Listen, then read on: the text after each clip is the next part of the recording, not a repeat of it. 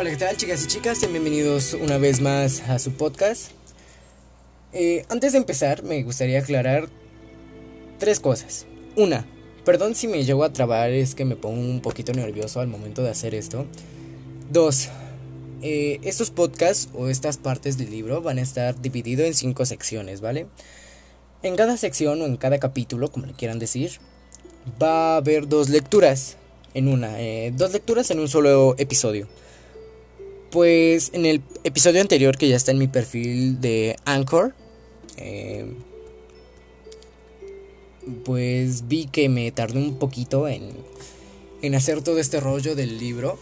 Y pues para hacer unos... Para hacer un, un podcast no tan formal, siento que es algo pesado. Mm, Pues escuchar algo que es muy largo, porque se supone que mi plan, o ya estaba dispuesto que fueran 10 lecturas, pero pues si hago las 10 partes van a, va a ser mucho tiempo. Entonces en cada episodio van a ser dos partes. Por lo general van a ser de 9 a 10 minutos igual. Y pues... Pues creo que ya no hay otra tercera cosa. Pues creo que si me llego a trabar o vuelvo a decir la, la, la, oración, pues perdón, ¿no? Es que me, me, me tramo un poquito. Pero bueno. Una vez dicho eso, pues ahora sí comencemos con la segunda parte llamada el desayuno. Mamá, dijo Connor, entrando en la cocina. Sabía que no estaría allí. No se oía el agua hirviendo en la tetera. Y eso era lo primero que hacía su madre. Pero últimamente Connor la llamaba cuando entraba en cualquier habitación de la casa. Tal vez había quedado dormida en algún sitio sin pretenderlo, y él no quería asustarla. Pero su madre no estaba en la cocina, posiblemente seguía en la cama, lo que implicaba que Connor tendría que prepararse el desayuno, algo a lo que había ya se había acostumbrado últimamente. Bien, mejor que bien, de hecho, sobre todo esa mañana. Abrió el bote de la basura y metió la bolsa de plástico que llevaba y la cubrió con más basura. Ya está, dijo hablando con nadie, y respiró hondo unos instantes. Luego asintió con la cabeza y afirmó, el desayuno. El pan en la tostadora, los cereales en un tazón, el jugo en un vaso y ya sentado a la pequeña mesa de la cocina. Su madre compraba el pan y los cereales en una tienda del centro, y Connor, afortunadamente, no tenía que compartirlos con ella.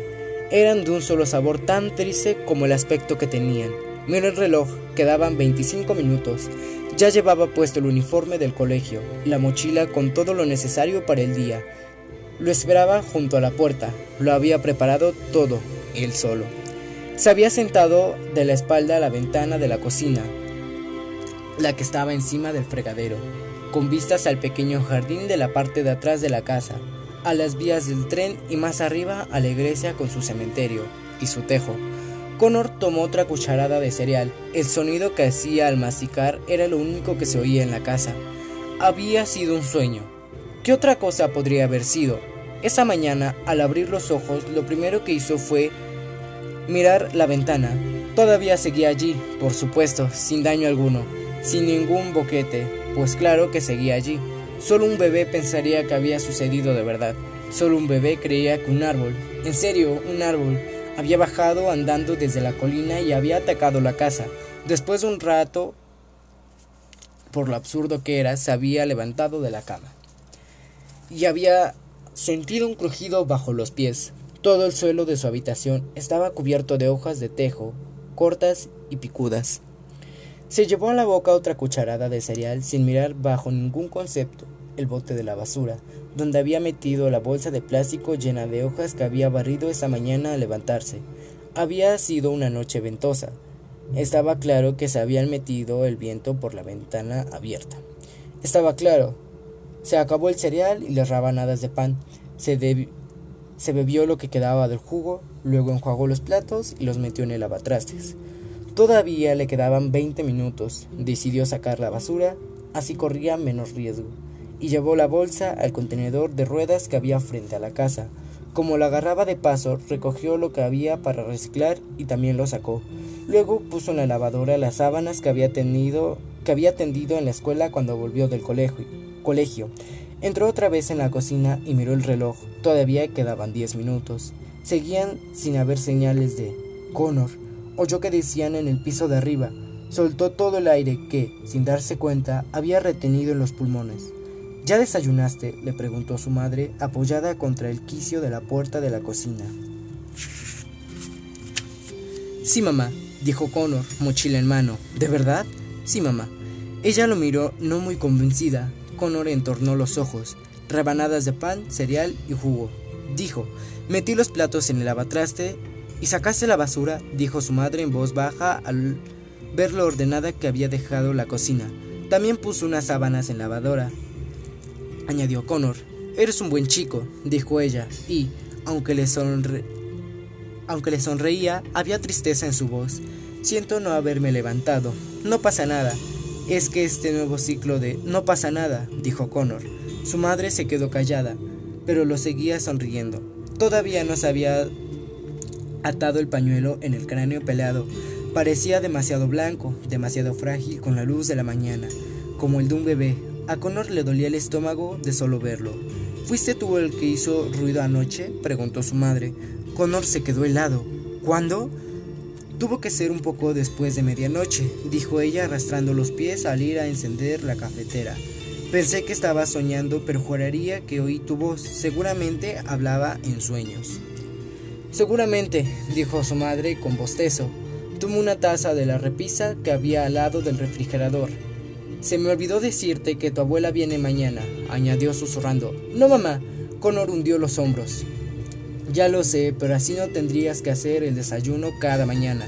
Cada mañana. ¿Cuánto tiempo se va a quedar? Connor. No lo necesitamos. ¿Sabes cómo me pongo con el tratamiento? Hasta ahora estábamos bien. Connor. zanjó su madre con un tono tan duro que los dos se sorprendieron. Tras un largo silencio, ella volvió a sonreír. Parecía muy, muy cansada. Intentaré que sea el mejor, el menor tiempo posible, ¿ok? Sé que no te gusta dejarla en tu cuarto, y lo siento, no le habría pedido que viniera si no hiciera falta, ¿de acuerdo?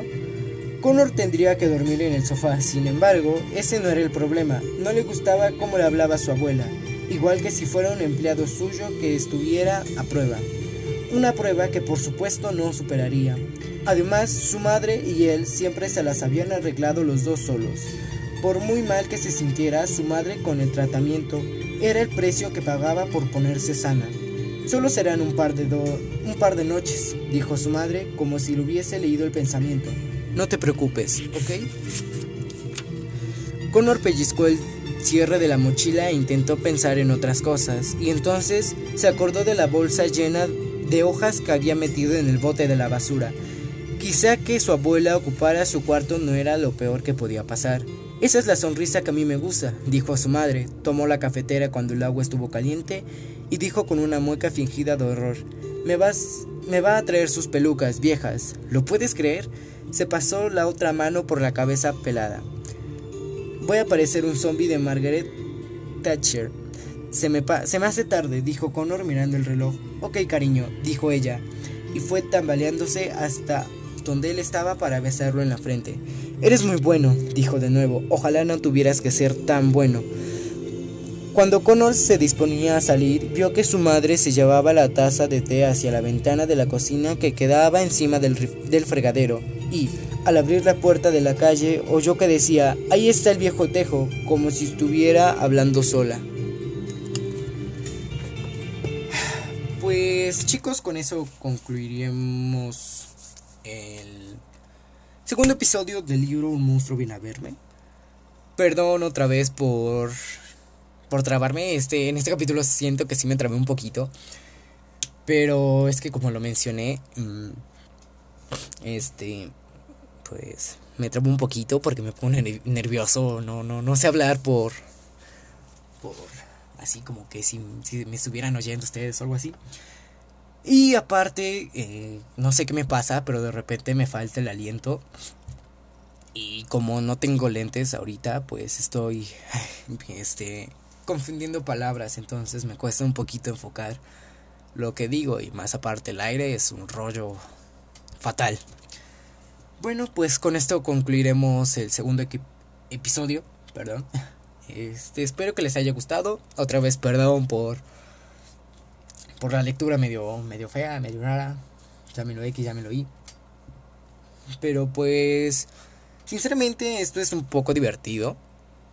Mm, también pienso que, no sé, los pocos espectadores que escuchan esto, me, no sé, creo que se puede hacer comentarios donde me hablen un poquito de sus problemas o cómo se sienten, pues para, para aliviar un poquito los problemas de la pandemia y todo eso.